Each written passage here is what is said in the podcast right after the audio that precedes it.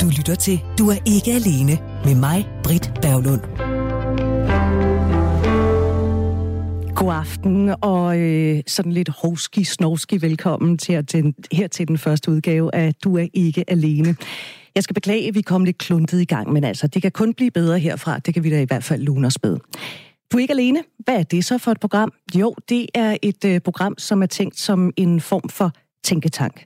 En interesseorganisation, en kontingentfri klub eller forening for singler, os singler.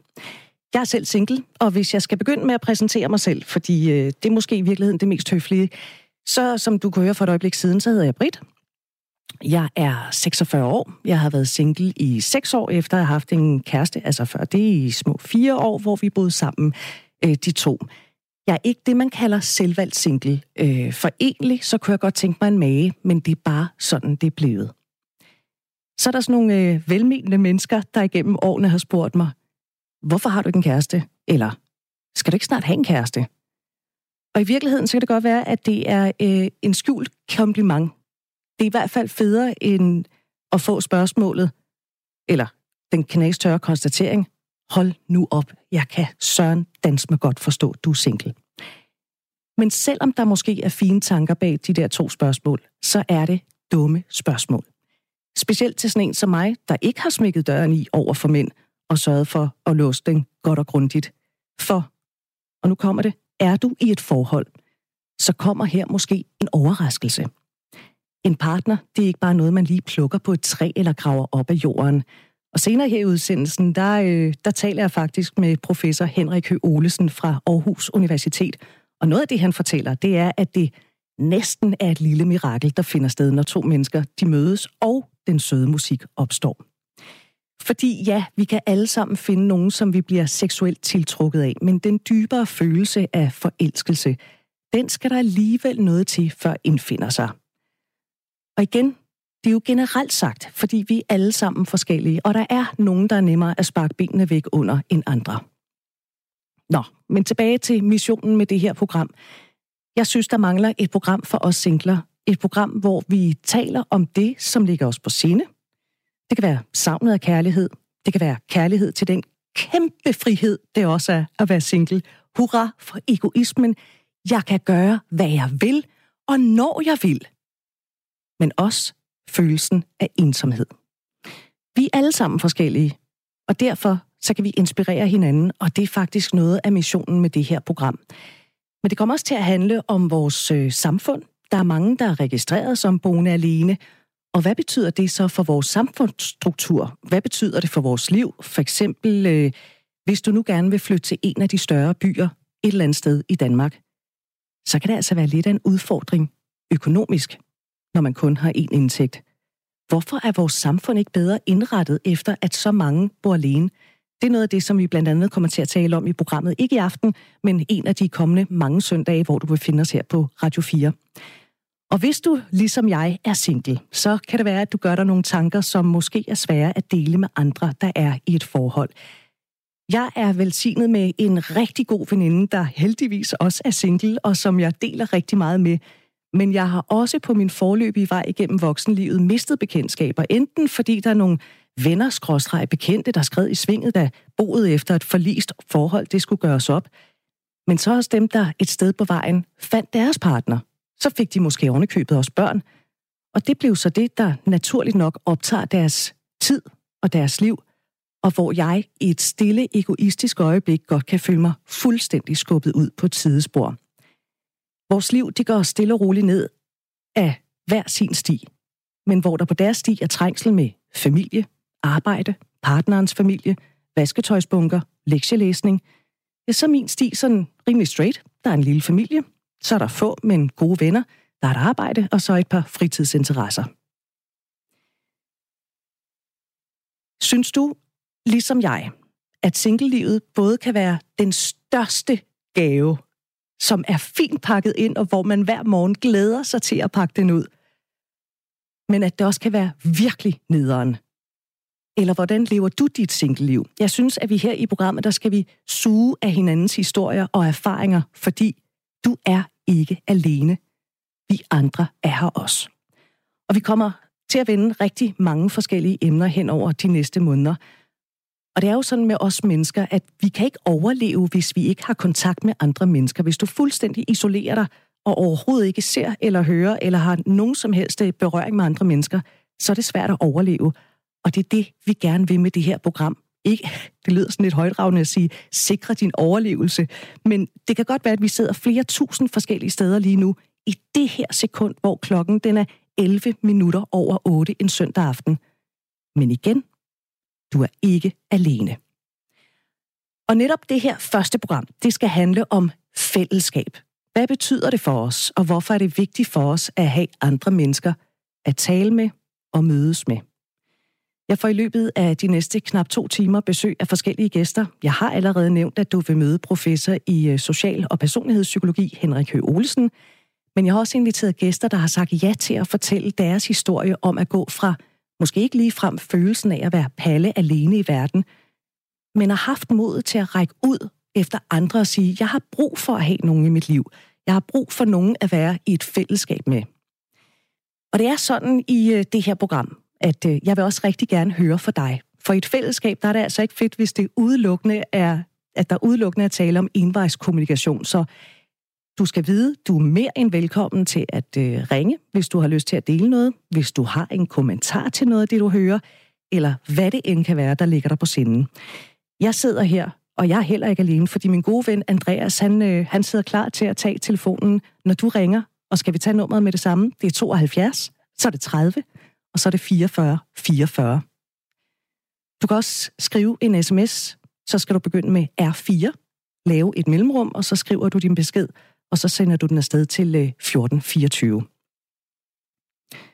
Og så bare for god ordens skyld, fordi det her det er altså et spørgsmål, jeg er blevet mødt af rigtig, rigtig, rigtig mange gange. Det her, det er ikke et datingprogram. Hvis du er på jagt efter en kæreste, så skal du fortsætte den jagt, men det er altså ikke i det her program, at jeg kan hjælpe dig med det. Det er ikke et datingprogram. Altså, jeg er nødt til simpelthen at understrege dig strejte. Kærester kan findes mange andre steder. De kan findes ude i virkeligheden eller på nettet. Men det er altså ikke her.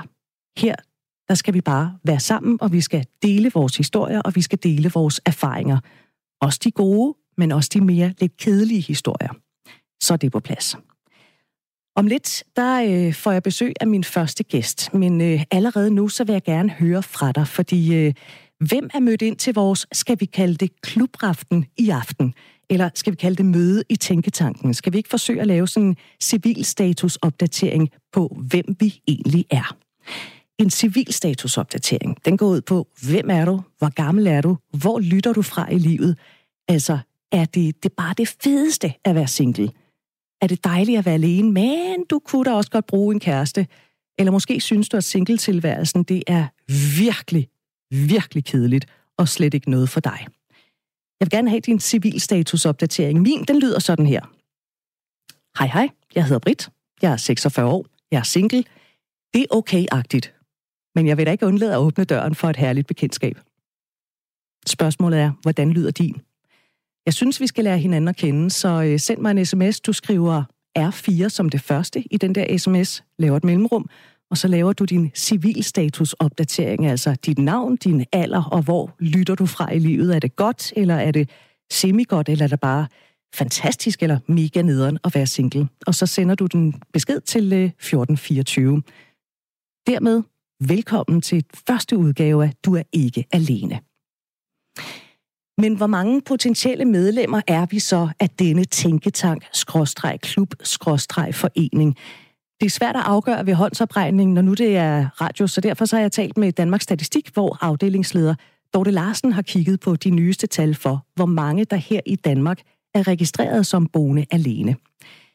Dorte Larsen har set på de seneste tal for, hvor mange her i Danmark, der altså er registreret som værende, måske ikke single, men i hvert fald boende alene. Ja, de nyeste tal, vi har, det er per 1. januar 2019, og der var der lige lidt over en million. En million og 34.000 for at være helt præcis. Er det et uh, tal, der stiger eller falder? Altså antallet er stigende, men hvis man skal sætte det i forhold til, hvor mange husstande der findes i alt, så er det øh, nærmest stagnerende. tidligere, der har vi jo sådan kunnet læse i forskellige artikler, vi har også hørt det både i radio og i tv, at det tallet har været 1,6 millioner mennesker bor alene, men det er altså lige over 1 million. Ja, 1,6 millioner, det er det antal personer, vi har, som har en familietype, der hedder enlig. Og det er noget lidt andet. Det tal, jeg lige har givet dig, det siger noget om, hvor mange der rent fysisk bor alene på adressen. Okay, så hvis vi nu kigger på de 1,6 millioner, hvem er de så?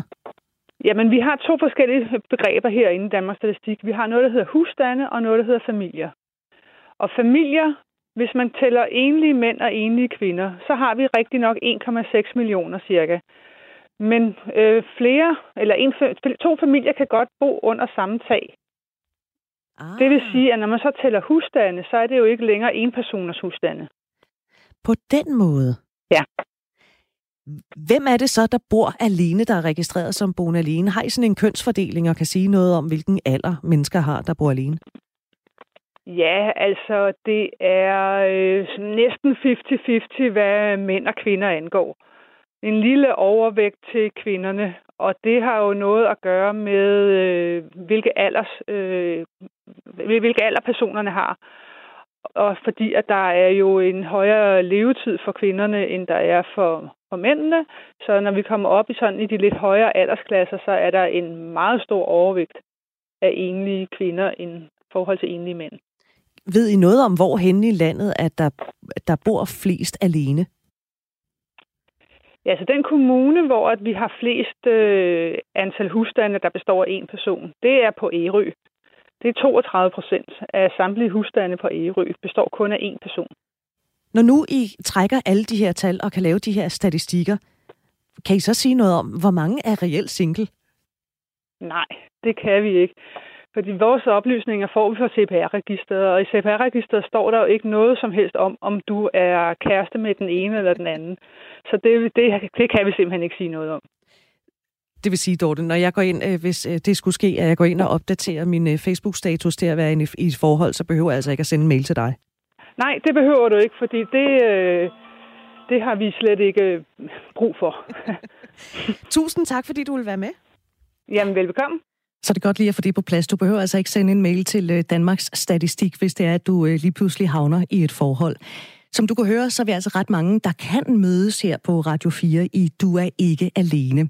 Og øh, har du lyst til at, øh, lad os lige se, der er faktisk kommet en øh, statusopdatering. Det er fra Stine, 35 år fra Hillerød. Ikke alene, har en kæreste, men føler mig ofte meget alene.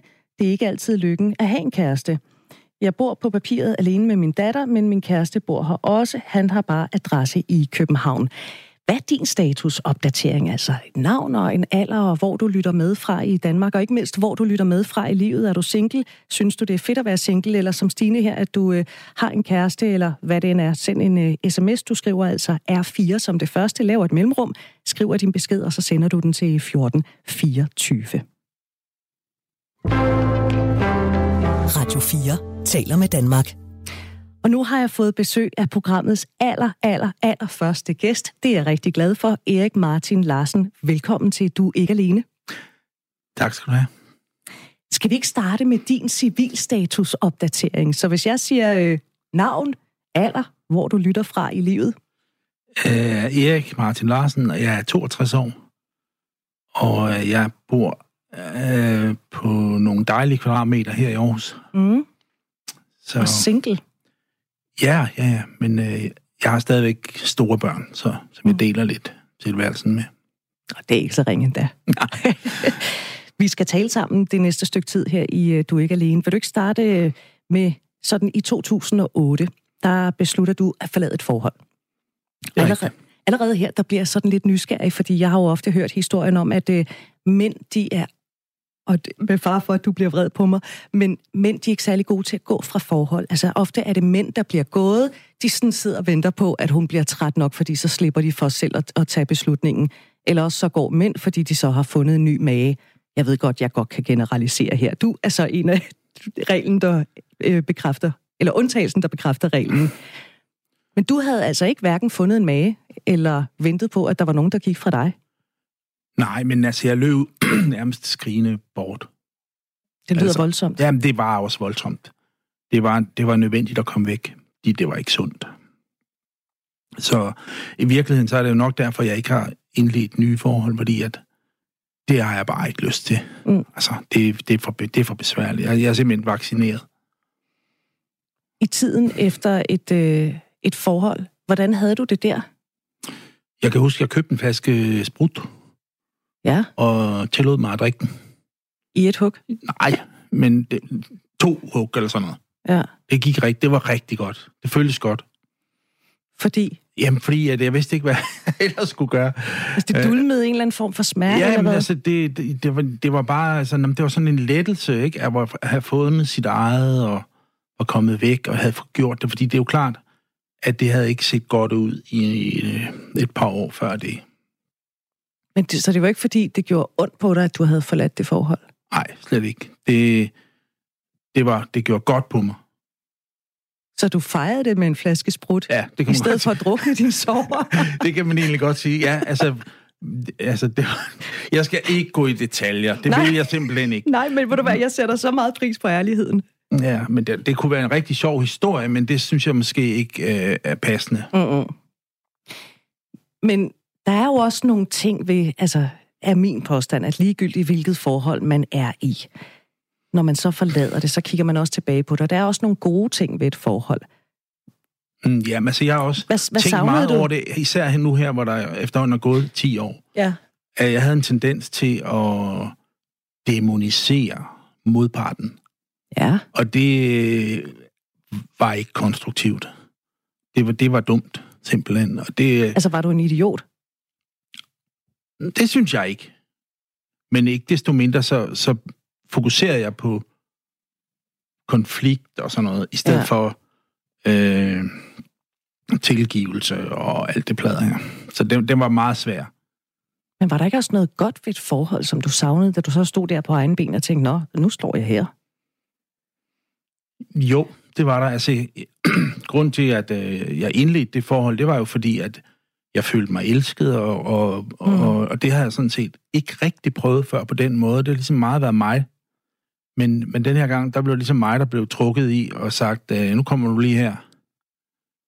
Det er en rar følelse. Ja, det var nemlig super fedt, og det har betydet rigtig meget for mig i, i forhold til øh, altså mit eget syn på mig selv. Altså, der har, det, var, det var fantastisk, den måde, at øh, jeg, jeg ligesom var ønsket. Ja. Altså, det var holdt kæft, det var godt. Prøv at høre, vi kan jo alle sammen godt lide, når der er nogen, der gerne vil os. Ja, ja, det er jo det, menneskeligt. Det er nemlig det, altså, og det, det var jeg ikke et øjeblik i tvivl om. Ja. Altså, det skal hun da i hvert fald have ros for. Ved du hvad, det giver vi hende da ros for, fordi det, prøv at høre, det er jo fantastisk. Altså, hvis man har kærlighed til et andet menneske, og man formår at give den kærlighed, så er det jo faktisk en ret smuk, smuk ting. Og så kan man sige, så kan det være, at forholdet går i stykker, men hvis man har oplevet det, så men, kan det altså et eller andet, ikke? Men grunden til, at forholdet går i stykker, det er jo, fordi vi er vi trækker så mange ting med os mm. Fra, øh, fra vores håbløse, håbløse opvækst, og hvad det nu kan være. Altså, ja. De fleste mennesker har et eller andet, som ikke, er, som ikke var så heldigt. Det synes jeg faktisk er noget af det mest irriterende ved at være menneske. Det er, at det er svært at smide den rygsæk, man har med sig faktisk lige fra man er barn. Altså det kræver virkelig intensivt arbejde, som man måske ikke kan klare på egen hånd. Men det trækker bare nogle spor ind, måske i de forhold, som man får, så får sidenhen.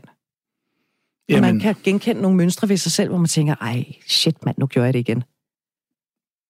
Det, jeg traf en, en, en øh, beslutning, da jeg fik mit første barn, øh, at jeg ikke vil trække mine egne normer ned over hovedet på ham. Ja. Det, det var en aktiv beslutning, men altså, det ved jeg ikke, om det er det, vi skal snakke om. Men sådan var det. Og sådan blev det også med de efterfølgende tre. Mm. Som du siger, eller du sagde, du er blevet vaccineret. Har du ikke side efter en partner siden dengang?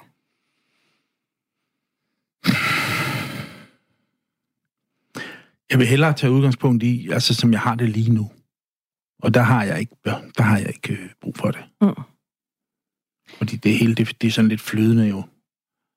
Øh, man går jo og tænker, men jeg tænker et eller andet sted, så den kvinde, som jeg ser som attraktiv, ser ikke mig som attraktiv. Fordi at jeg er sådan lidt halvfed, gammel, og altså, den kvinde, som jeg synes er attraktiv, mm. vil i sikkert kunne få en, en yngre, flottere fyr end mig, altså, for at sige det lige ud. Så jeg på en eller anden led træffe den beslutning, at det der, det, det, er, for, det er for besværligt. Det er simpelthen en klassiker, det der. Altså, jeg, jeg synes jo også, at de mænd, som jeg synes er interessante, de synes jo heller ikke, jeg er på nogen som helst måde interessant. Men synes du i bund og grund, at det er nemmere at være alene, altså, end at være sammen med, eller måske lige frem at bo sammen med et andet menneske? Ja, det er der ingen tvivl om. Men du har altså, en papegøje, ikke? Jo, og jeg har er det også, ikke ligesom at bo sammen med Jeg snakkede lige med din øh, producer derude. Han, altså, jeg har også en kanin. Ja. Og den kanin, den, altså, hvad skal man med en kæreste, når man kan have en kanin? Ja, det er et altså, godt spørgsmål. Det, den er så sød. Den er så sød. Og papegøjen, den snakker jeg med, mm. og kaninen, den kæler jeg med. Ja, og papegøjen, der kan du smide klæde hen over buret, når du gider høre på den mere. Og det gør jeg også. Hvor er det godt. Prøv at høre, jeg har mistet øh, venner opkendt eller relationer, når jeg er kommet ud af et forhold. Det føles som om, at de kan indgå lidt i bodeling. Ikke? Altså, jeg vil gerne have sofabordet, så får du Mogens, så tager jeg til gengæld Janni, og så, øh, så kigger vi på det der bestik der. Ikke? Men det der med fælles venner, hvordan håndterede du det, da du øh, kom ud af dit forhold? Mm, det har jeg nok aldrig håndteret særlig godt. Jeg føler egentlig, at øh, jeg har tabt fælles venner Mm. mange gange. Også i nogle af de tidligere forhold, jeg har været i, da jeg var yngre. Og Er du en enspænder? Ja, det er jeg. Er øh, vokset op på børnehjem, og det er en lang historie, men uden en primær voksenkontakt, så jeg ligesom måtte finde min egen, øh, hvad skal man kalde det, ideal eller noget, ikke? Og derfor så har jeg altid søgt Mm. efter en autoritet, som jeg kunne gøre oprør imod.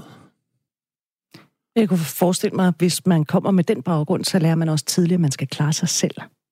Og passe på sig selv. Altså, nu er jeg beskæftiget mig med billedkunst og gøjl og sådan noget, ikke? Så... Jamen, jeg ved ikke, om, om det er passende, men altså, offentlig forsørgelse, det, det er vi glade for. Det er vi glade for. Ja, det er vi. Men på trods af, at du opfatter dig selv som, som den her enspænder, så øh, begyndte du for et par år siden at komme i Mænds Mødested i Aarhus. Det er rigtigt. Hvad er det for et sted?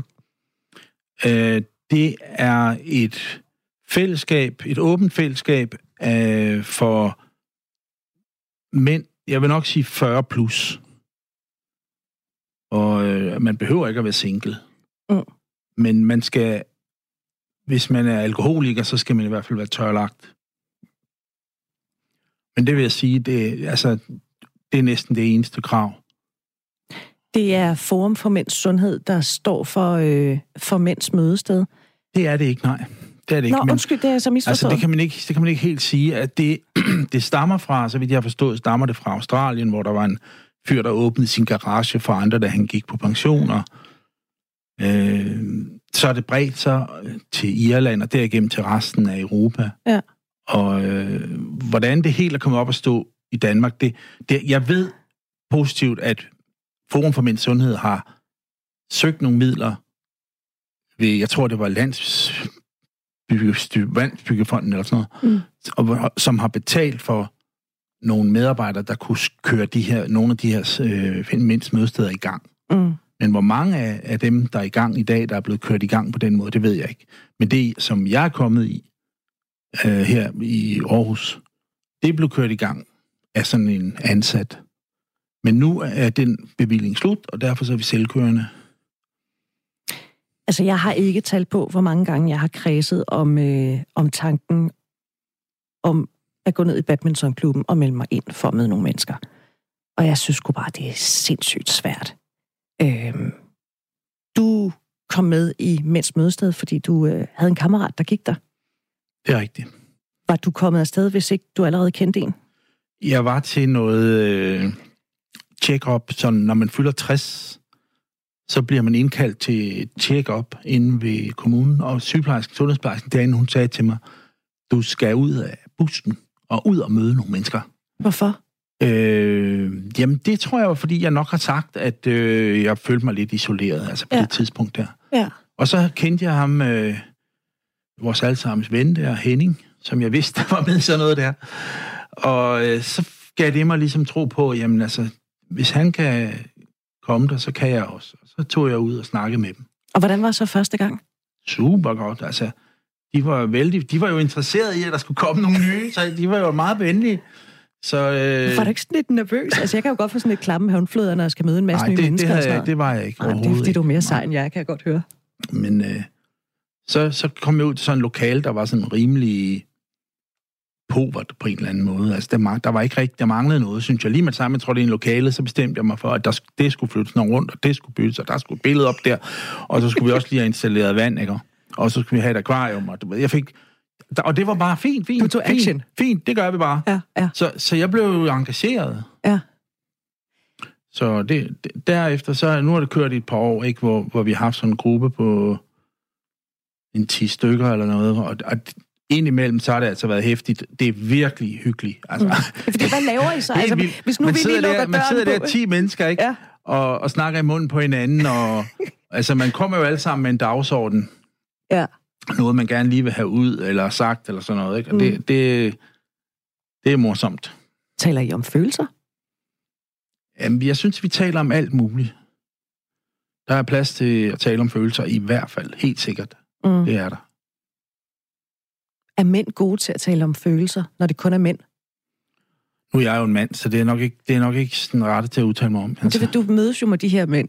Ja, nej, det er mænd ikke gode Nej. til. Nej, det er Nej. ikke. Altså, der skal noget til sådan lige at, at rive jer ud af busken, og så få åbnet op for de der følelser. Mm. Men altså, vi drikker aldrig kaffe og spiser kage, og, og vi har også, øh, så, så har vi aktiviteter. Vi har for eksempel øh, læst højt hos Andersens eventyr, eller vi har været øh, ude at sejle, eller, altså vi laver, øh, vi, vi, vi kan, hvad vi nu kan finde på, simpelthen, altså, altså Mm. af ting. Hvor stor betydning har det for dig, at det er mænds mødested? Altså, nu, nu spørger jeg dig om her, om vi lige kan åbne døren lidt på klem og kigge ind, ikke? Men, Mm. men hvor stor betydning er det, at det kun er mænd? Altså, for mig har det, personligt har det ikke så stor betydning, men der er andre, som er, øh, for hvem det betyder rigtig meget. Fordi vi kvinder bare kan være mega irriterende. Ja, og der er også nogle mænd, der er Jeg nam- kan godt lide, du bare svarer ja. altså, det, ja, det er fuldstændig, det er bare noget Jamen, pladder det at skal sige du da ja. gøre. Men altså, Jamen, det skal der gøre. er nogle mænd, Prøv at jeg synes, der er nogle mænd, som reagerer, lige så snart der er en kvinde i rummet, så spiller de op til hende. Det, det kan simpelthen, det, det, det, er så tydeligt, og det er, det er indimellem lidt at spille tiden for os andre, Ja. på en eller anden måde. Altså, det hele, det kommer til at handle om den kvinde, der er i rummet, ikke? Ja, så kan man lige summe lidt omkring hende og hej med dig. Og... Ja, Hvad har det betydet for din livskvalitet, at, øh, at du kom med i Mænds Mødested? Det har betydet rigtig meget. Ja. Øh, jeg har fået øh, meget mere øh, styr på, på mit liv. Altså mod på at gå ud og snakke med andre. Efter jeg har været i mænds mødested, opsøgt jeg gamle venner, som jeg vidste godt kunne bruge en hjælpende hånd. Og, Okay. Øh, jamen, det, det har virkelig betydet meget. ja. Jeg har, jeg har et omsorgsgen, som jeg, som jeg har brug for at pleje. Så du er også typen, der ringer til folk og siger, hey, skal vi ikke lige mødes? Hvordan går det? Ah. Ah. Ah, der kan jeg godt mærke dig stramme. ja, ja, nej, nej, det er ikke sådan lige... Men, men altså, noget skal der jo ske en gang imellem, ikke? ja. Og øh, så, det, så, det, så det er... Ej, det har betydet rigtig meget. Også i forhold til, at øh, jeg for eksempel meldte mig ind i en frimærkeklub, Mm. mm. hvor jeg sidder sammen med nogle ældre herrer, som interesserer sig for den slags. Og, og det er uden, det er 100% sikkert ikke gjort, hvis Nej. ikke jeg havde været ude i mænds mødested og fået øvet mig lidt i at snakke med andre. Og, og, og jeg vil også sige, ja, du må gerne sige noget. Nej, du må gerne fortsætte. Så har jeg jo også udvidet.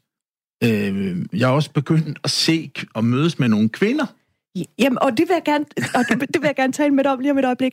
Men det er i virkelighed, fordi jeg vil gerne lige vende tilbage til mænds mødested, fordi du siger jo, at, øh, at du kan jo varmt anbefale, hvis man er mænd, og så opsøge mænds mødested, som findes rigtig mange steder rundt om i landet. Og nu siger jeg bare, min erfaring er, som single kvinde, jeg har da været til min, altså nu blander jeg lige tingene lidt sammen, men jeg håber, du forstår det giver mening. Jeg har været til mine datingarrangementer gennem tiden, og der er altid en overvægt af kvinder, og hvis man som jeg ikke er interesseret i kvinder, så kigger man på de der tre mænd, der er dukket op måske ved en fejl, og man tænker, nå okay, altså det var det ikke.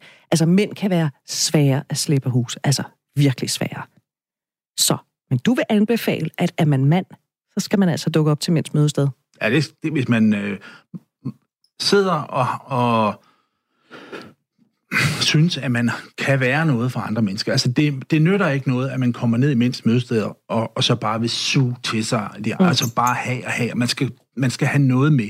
Man skal, man skal komme, fordi man selv har lyst til at gå derned. Man skal ikke bringes derhen mm. af en velmenende øh, pædagog eller sådan noget. Det skal, man skal på eget initiativ gå ned i mindst mødesteder og sige goddag. Og så taler vi lige om de der kvinder der, ikke? Fordi, ja. øh, du, som du selv sagde, du har jo udbygget dit netværk. Ja. Nu er du begyndt at komme i et øh, værksted. Du fortalte tidligere, at du er kunstner, tidligere gøjler, alt muligt. Du kan noget med kinesisk kalligrafi, kalligrafi. du kan noget med, øh, med at lave øh, tegninger og billeder, altså malerier, og så kan du en øh, masse med keramik også. Øhm, så er du kommet i det her værksted nu, hvor du ligesom kan udfolde dig kunstnerisk. Øhm, du var glad, glad, da du havde en kammerat, der sådan kunne tage dig med i, eller være din støtte i mænds mødested. Hvordan har det så været sådan at samle modet til at sige, nu går jeg ned i værkstedet. Nu skal jeg prøve at lære de der mennesker at kende. Altså, det, det har simpelthen været super godt, altså, kom derned. Det, men det skyldes, at det begyndte at gå lidt ned ad bakke i mænds mødested, faktisk. Mm. Der var pludselig, havde jeg lagt alt for mange af min, min energi for mange æg i den samme kurv derude simpelthen. Altså, og da, da der var lidt, da der blev lidt kur på tråden og sådan noget, mm. så, så kunne jeg mærke, at, øh, at øh, jeg, hvis jeg mistede det der mænds mødested, så var der alt for meget. Så ville jeg næsten stå tilbage uden noget som helst. Mm. Fordi jeg havde engageret mig i kulturhuset og i, i jamen, altså på biblioteket og øh, med forskellige, på forskellige andre ting. Vi har også en have, for eksempel, som vi deler og sådan noget. Der var mange ting, som jeg havde involveret mig i. Og hvis det der mens vi mødested smuttede, så var det rigtig mange ting, som jeg pludselig ikke havde. Mm. Fordi, og der, det, er svært, det er svært at begrunde, hvorfor. Men altså, der var nogle ting, som, som kørte lidt skævt. Mm. Og så har jeg så, har jeg så måtte øh, finde noget andet, der også ligesom... Og så vidste jeg, der lå det der seniorværksted her i Aarhus. For... Øh, og det, det har jeg længe haft kig på. Mm. Og så gik jeg op og satte mig i lokalet en formiddag, hvor der ikke var nogen mennesker, og sad og tænkte over, om det her, om det var et godt sted, hvor jeg, om jeg kunne være her og arbejde og sådan noget. Og det var perfekt. Så jeg kom igen, da der var en, der vidste noget om det, og så, så, så, så var der en, en dag, hvor jeg kom, hvor der sad nogle folk, og, og så sagde jeg pænt goddag, jamen jeg vil gerne også lave keramik og sådan noget. Mm. Og så da vi skulle til afsted, så sagde de, fandme, du kommer der igen, ikke? så er vi tilbage til det der med, at det er jo dejligt, når folk gerne vil en. Ja. Det er jo en form for kærlighedserklæring. Altså, det kan lyde lidt højt ravn, men det er det jo i virkeligheden. Det er jo klap på skulderens side. Erik, vi kan super godt lide dig, kommer ja. du ikke tilbage. Jamen, og nu det... kommer du dog rent faktisk øh, mandag og fredag. Det er højt prioriteret i din kalender. Jeg kan slet ikke blive væk.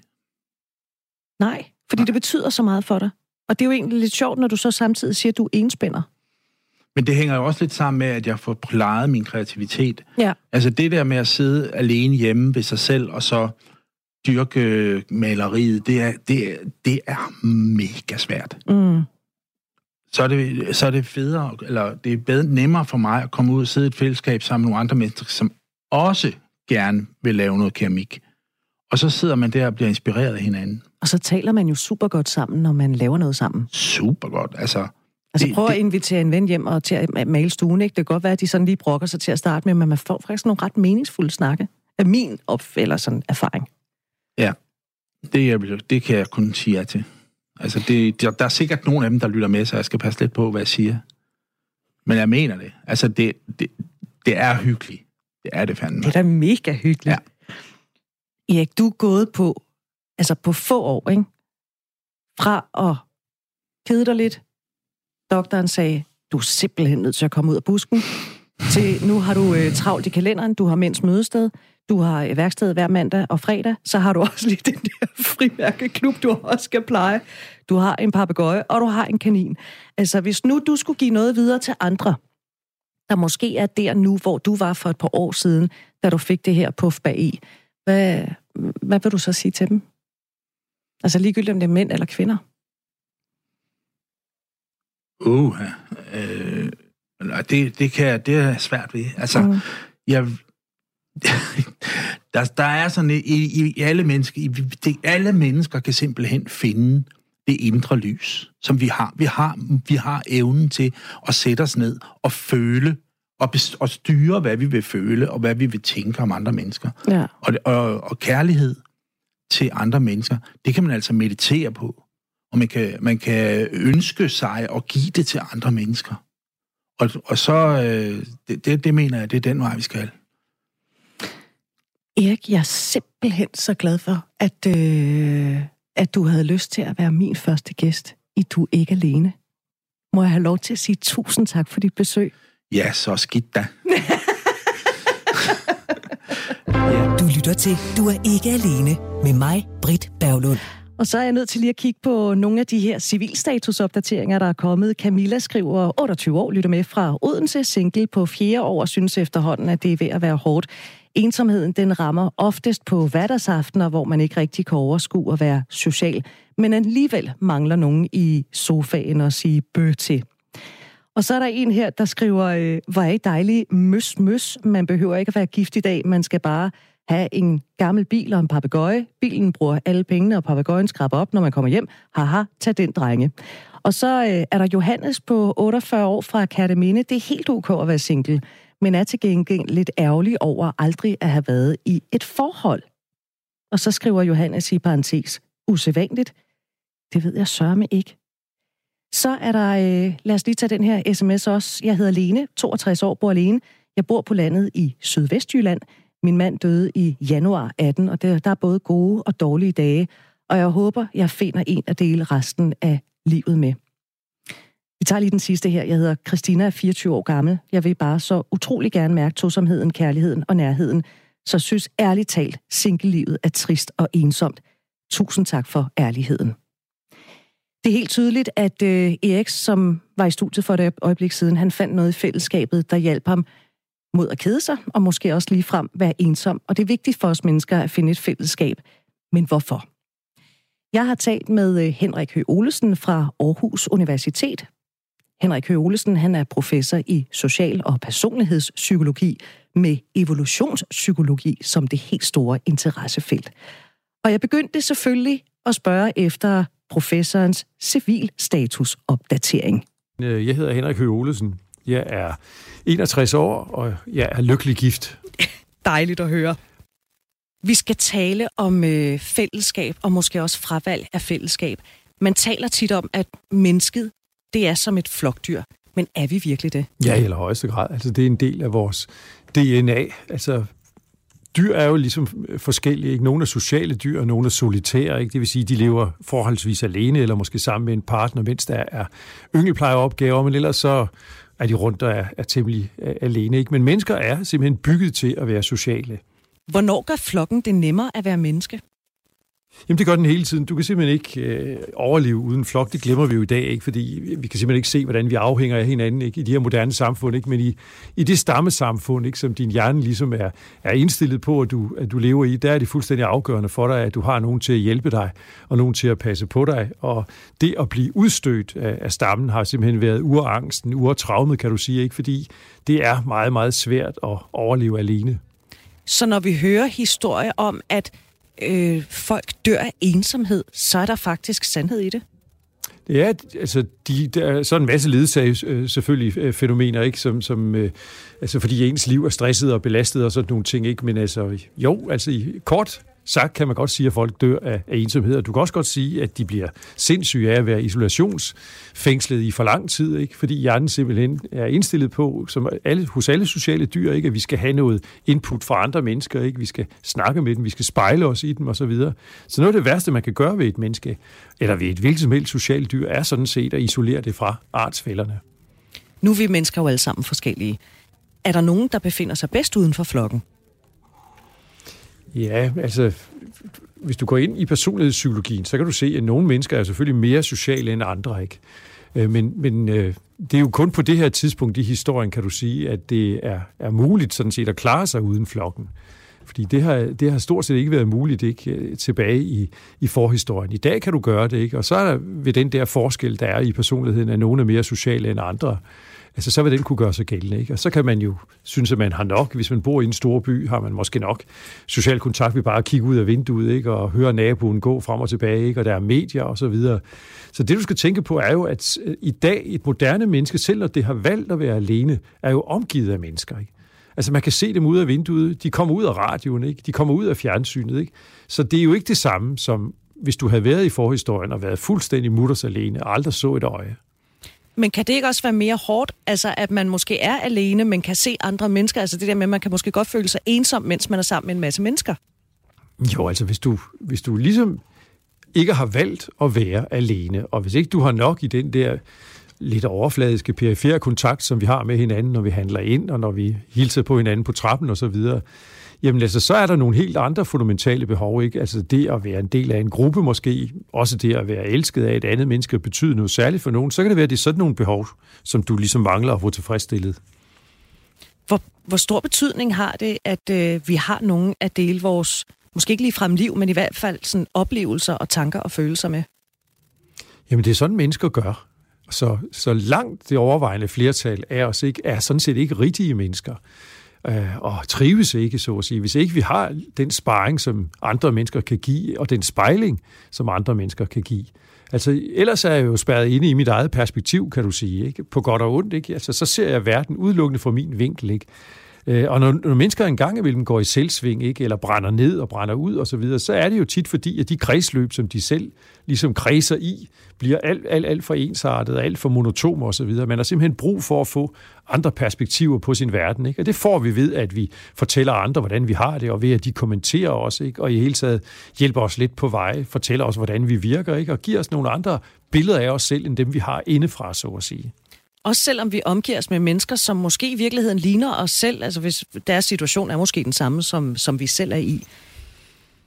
Jo, men altså, vi har altid brug for at glæde af at snakke med andre, ikke? Og nogen selvfølgelig mere end, end andre. nogen er mere fortrolige end andre, og nogen har lettere ved at åbne sig end andre, ikke? Men vi har sådan set alle sammen glæde af at, at blive spejlet, og blive set, og blive hørt, og blive kommenteret på fra andre. Sådan siger Henrik Høvelesen fra Aarhus Universitet, og det her med at blive set og også at blive hørt. Jeg kan måske ikke se dig, men jeg vil i hvert fald rigtig gerne høre fra dig. Så hvis du har lyst til at sende en sms og kommentere det, du hører, eller hvis du har en civilstatusopdatering, altså hvem er du, hvor gammel er du, hvorfra i livet lytter du, er du single, øh, synes du det er fedt at være single, synes du ikke det er så fedt at være single, eller er du måske ovenikøbet i et forhold eller noget andet, så send mig en sms. Det gør du til øh, 1424. Du skal starte med at skrive R4, lave mellemrummet, og så skriver du altså din civilstatusopdatering, og så sender du den afsted til dig. Eller til mig her. Du er ikke alene programmet for øh, singler, og hvor vi taler om det, som jeg vil påstå, alle berører os alle sammen, eller i hvert fald en stor del af os. Du har også øh, mulighed for at ringe. Det er 72 30 44 44. Andreas han sidder klar til at besvare opkaldet. Men som Henrik Olesen siger, vi har alle sammen brug for at blive set og hørt, og det er naturligt nok også i fællesskabet, at vi forsøger at finde en at skabe tosomheden med. Men er parforholdet så en fravælgelse af det helt store fællesskab? Ja, til det, der svarer professor Henrik Høgh Olesen fra Aarhus Universitet. Altså, det behøver det jo ikke at være. Altså, to, der lige har lært hinanden at kende, og er dybt forelsket, har sådan set ikke brug for andre mennesker. Det kender vi alle. Det kender vi alle, ikke? Men det, det er noget, der var, der var i en periode, ikke? Øh, og så begynder vi også at have glæde af, ligesom at komme lidt ud af den der symbiose, som vi har til den anden, ikke? For, ikke mindst for at vende tilbage med nogle nye oplevelser og snakke om. Så øh, det er noget, der er meget kort vej, hvor vi sådan fuldstændig fortaber os i hinandens øjne, ikke? Og, og falder i hinandens arme, og så behøver vi ikke mere. Ikke? Altså efter en 3-4 måneder er vi sådan set udmærket tilfreds med også en gang imellem at få en lille pause, ikke? og komme ud og få nogle andre indtryk, som vi så kan vende tilbage og dele med den anden om. Ikke? Så, så det ene udelukker ikke det andet. Så det, altså, er det sådan en form for vitaminer til den der tosomhed, at man rent faktisk også får set nogle andre mennesker? Ja, det tror jeg. Det tror jeg, vi må sige. Ellers så tror jeg igen, ikke? ligesom et enkelt menneske uden spejling og uden sparringer, ligesom kan komme i og køre i nogle kredsløb, ikke? som går lidt i selvsving, ikke? så kan et par også komme til at køre i nogle kredsløb, som går i selvsving. Jeg tror, det er godt nok at få lidt andre input. Hvorfor søger vi overhovedet sammen to og to, eller, eller måske lige frem tre? Ja, det er jo den aller, aller, altså, nu, nu får du virkelig fat i noget, som er, er urgammelt. Øh, fordi det, der ligesom karakteriserer os, den måde vi har valgt at overleve på, kan du sige, det er jo ved, at vi har indrettet os i familieenheder. De kan så se lidt forskellige ud. De kan være større, eller de kan være mindre, ikke? Men at en han har knyttet sig særligt til en hund, og vice versa, ikke? Øh, og i særdeleshed i forbindelse med, at vi har formeret os og har haft et yngelplejeprojekt kørende, det er noget, som sådan er meget karakteristisk for, for vores art. Og det har noget at gøre med, at vi ligesom som art er nødsaget til at føde vores børn alt for tidligt. Nu får du altid den lange historie, fordi der er ikke en kort, Jamen, der er ikke en kort, der er ikke en kortere måde at gøre det på. Ved du hvad, du skal ikke holde dig tilbage. Men på det tidspunkt, hvor vi rejser os op på to ben, og nu er vi måske 4, 5, 6 millioner år tilbage i tiden, og overvejende bevæger os der, ikke? så får vi frigjort hænderne til at manipulere med. Og det får så samtidig den konsekvens, at vores hjerner virkelig begynder at vokse. Ikke? Vi bliver kloge dyr, fordi vi ligesom får et, et, et større indblik i, i verden. Mm. Det, der så sker, er, at vi får nogle problemer, fordi altså, hvordan skal kvinderne nu føde de her øh, børn ikke? med hastigt voksende hjerner? Ikke? Altså, der er ligesom to muligheder. Vi kan bygge kvinden med en bagperron på størrelse med en ladeport. Og det er ikke bare ikke så, klæ- det er ikke så klædeligt måske, men det er heller ikke så praktisk. Ikke? Det er en svær omformning af hendes fysionomi. Ikke? Og det er samtidig også måske forbundet med besvær. Hun kan ikke bevæge sig så godt i territoriet. Hun kan måske ikke gå og løbe. Så en nemmere øh, måde for naturen har så været, at vi praktiserer det, man kalder neoteni. Det vil sige, at vi føder vores børn i virkeligheden alt for tidligt, øh, så de kommer meget ufærdige til verden. Hvis vores børn skulle være lige så færdige som vores nærmeste slægtninges børn, altså chimpansernes, ikke? så skulle vores hunder være drægtige i op til 22-23 måneder. Og altså, så det tror børnene... jeg, der er mange der, kvinder, der vil ja, betakke sig. Det vil de sikkert, og samtidig vil det også være meget, meget risikabelt at føde så store børn med så store hoveder. Øh, så derfor så har vi valgt at føde dem for tidligt. Og nu sker der jo så det ikke, at vi ikke bare rejst os på to ben, men vi har også smidt pelsen. Så vi føder noget, noget afkom, som er meget, meget hjælpeløst. Altså, abeungen kan klamre sig til abemors pels, men menneskeungen har stadigvæk sin klamringsrefleks. Hvis du tager en, en, en finger og putter den ind i, i, i håndfladerne på en lille nyfødt, så vil den klamre sig til det. Ikke? Så der er sådan den der griberefleks, ikke, som har været med os i hele artens udviklingshistorie, og også tilbage før vi blev mennesker, den er der stadigvæk, men mor har ikke længere pels. Så, så mor kan ligesom blive nødt til, hvis hun skal ud og have, hvad hun har brug for, af føde og mad osv., og, og lægge det her lille hjælpeløse barn fra sig. Ikke? Og så er det i fare. Og da vi ligesom tvinges til at føde børnene for tidligt, altså praktiserer det, man kalder neotoni, så de er fuldstændig hjælpeløse, så tvinger den situation familien frem som økologisk niche, kan du sige. Så bliver vi nødt til ligesom at etablere os i nogle familierelationer, nogle familiegrupper, hvor en ligesom først og fremmest tager sig af og at, at skaffe mad og beskyttelse, og en anden så først og fremmest ligesom tager sig af det her meget hjælpeløse spædbarn. Ikke? Så, så, så bliver vi ligesom bondet på hinanden. En, han knytter sig særligt til en hund, vender tilbage og deler hans udbytte med hende, giver hende beskyttelse osv., og, og han får til gengæld nogle øh, eksklusive seksuelle rettigheder til at parre sig med hende når han har lyst, kan man sige. Det er det bytteforhold, som vi etablerer. Så det der med, at vi som mennesker ligesom lever i familiegrupper, og, og at det er naturligt for os at leve i familiegrupper, ikke mindst når vi har et yngelplejeprojekt, det er noget, som er virkelig urgammelt. Altså nu var du jo forholdsvis mange år tilbage her. Ja. Øh, rigtig, rigtig mange år. Hvordan kan det egentlig være, at det så ikke har ændret sig på de mange år? Jamen, nogle ting ændrer sig, kan du sige. Men, men det, du skal tænke på, det er, at altså, altså evolution er noget meget langsomt, ikke? Og din hjerne er stort set stadigvæk indrettet på, at vi lever som nomader i stammer på 60-70 individer og under nogenlunde de eksistensbetingelser, ikke, som vi har gjort i millioner af år. Så det, at du og jeg har været senmoderne i et nanosekund, ikke, det har hjernen simpelthen ikke øh, nået at registrere, og den har frem for alt ikke nået at omdanne sig. Men du kan sige, at i dag er det jo muligt at indrette sig os på betydelige andre måder, ikke? fordi at individet rent faktisk kan glemme, at det er fuldstændig afhængigt af de andre. Ikke? Altså kan leve som eremit og alligevel få alt, hvad han har brug for, hvis han har penge, eller hun har penge til at købe for det osv. Og, og selvfølgelig kan man som øh, en hund i dag også forsørge en unge alene. Alligevel vil de fleste synes, at det rareste er, at vi er to til at dele både arbejdet og glæderne osv., men, men det er praktisk muligt, og det er noget meget, meget nyt, at det sådan set er praktisk muligt at klare sig helt på egen hånd. Og hjernen har ikke rigtig vendet sig til, at det er muligt endnu. Nu er du jo professor. Du er, kunne jeg forestille mig, et menneske, der rigtig godt kan lide at kigge på forskning og data og sådan noget. Henrik Høgh Olesen, mm-hmm. tror du på kærligheden? Eller er det bare simpel kemi?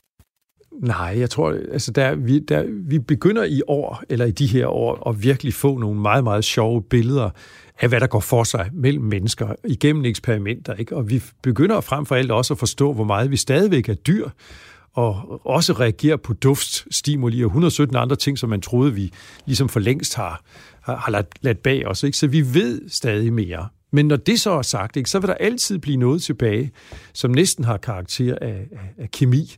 For lad os nu sige, at jeg fik 10 kvinder at vælge imellem, ikke? og de alle 10 ligesom levede op til de mest ideale standarder for, hvordan sådan en hund skulle se ud. Mm. Jamen, så kunne jeg garanteret godt blive seksuelt tiltrukket af dem alle 10, men jeg kunne simpelthen ikke blive forelsket i dem alle 10. Det kunne jeg måske i en eller to af dem, hvis jeg var heldig. Og der er der altså noget, som, som ikke helt lader sig bringe på formel. Ikke? Altså, vi kan se en hel masse ting, som har at gøre med, hvordan vi tiltrækkes, hvordan skal en smuk han se ud, hvordan skal en smuk hund se ud, og hvad sker der, når kvinden har ægløsning, og 117 ting, ikke? Altså, vi kan gå ind ligesom i dyret og ind i biologien, ikke? Og, og forstå en hel masse ting. Og når det så er legnet op, ikke? så bliver det stadigvæk tilbage et mysterium, hvorfor lige netop den her han af alle de her hunder så lige nøjagtigt finder hende her, og hun bliver det sesam, som lukker op for alle hans ømhedsprogrammer, alle hans yngelplejeprogrammer, alle hans øh, øh, pardannelsesprogrammer og paringsprogrammer. Ikke? Hvorfor lige netop en får klokkerne til at ringe? Og de andre kan vi godt blive seksuelt tiltrukket af, og vi kan også godt se, at de har nogle talenter kørende for sig, men vi kommer simpelthen ikke til at brænde på dem. Altså den der sidste gnist, ikke, det er det store mysterium, ikke? og den kan vi altså stadigvæk ikke forklare. Ja, altså, når jeg sidder og lytter til, hvad det er, du siger, så tænker jeg, det er alligevel også en form for mirakel, at folk de finder sammen og bliver sammen. Der er mange ting, der skal passe sammen. Ja, jo, bestemt, ikke? Og, og der er vi jo også, altså det, det er jo så især en, kan du sige, for mennesker og nogle, nogle få andre dyrearter, ikke? At vi ligesom danner livslange par. Øh, og når, når folk så ligesom romantisk henviser til, til dyr, som ligesom lever sammen øh, hele livet, ikke? så er det korrekt. Ikke? Det er der altså nogle fuglearter, som gør.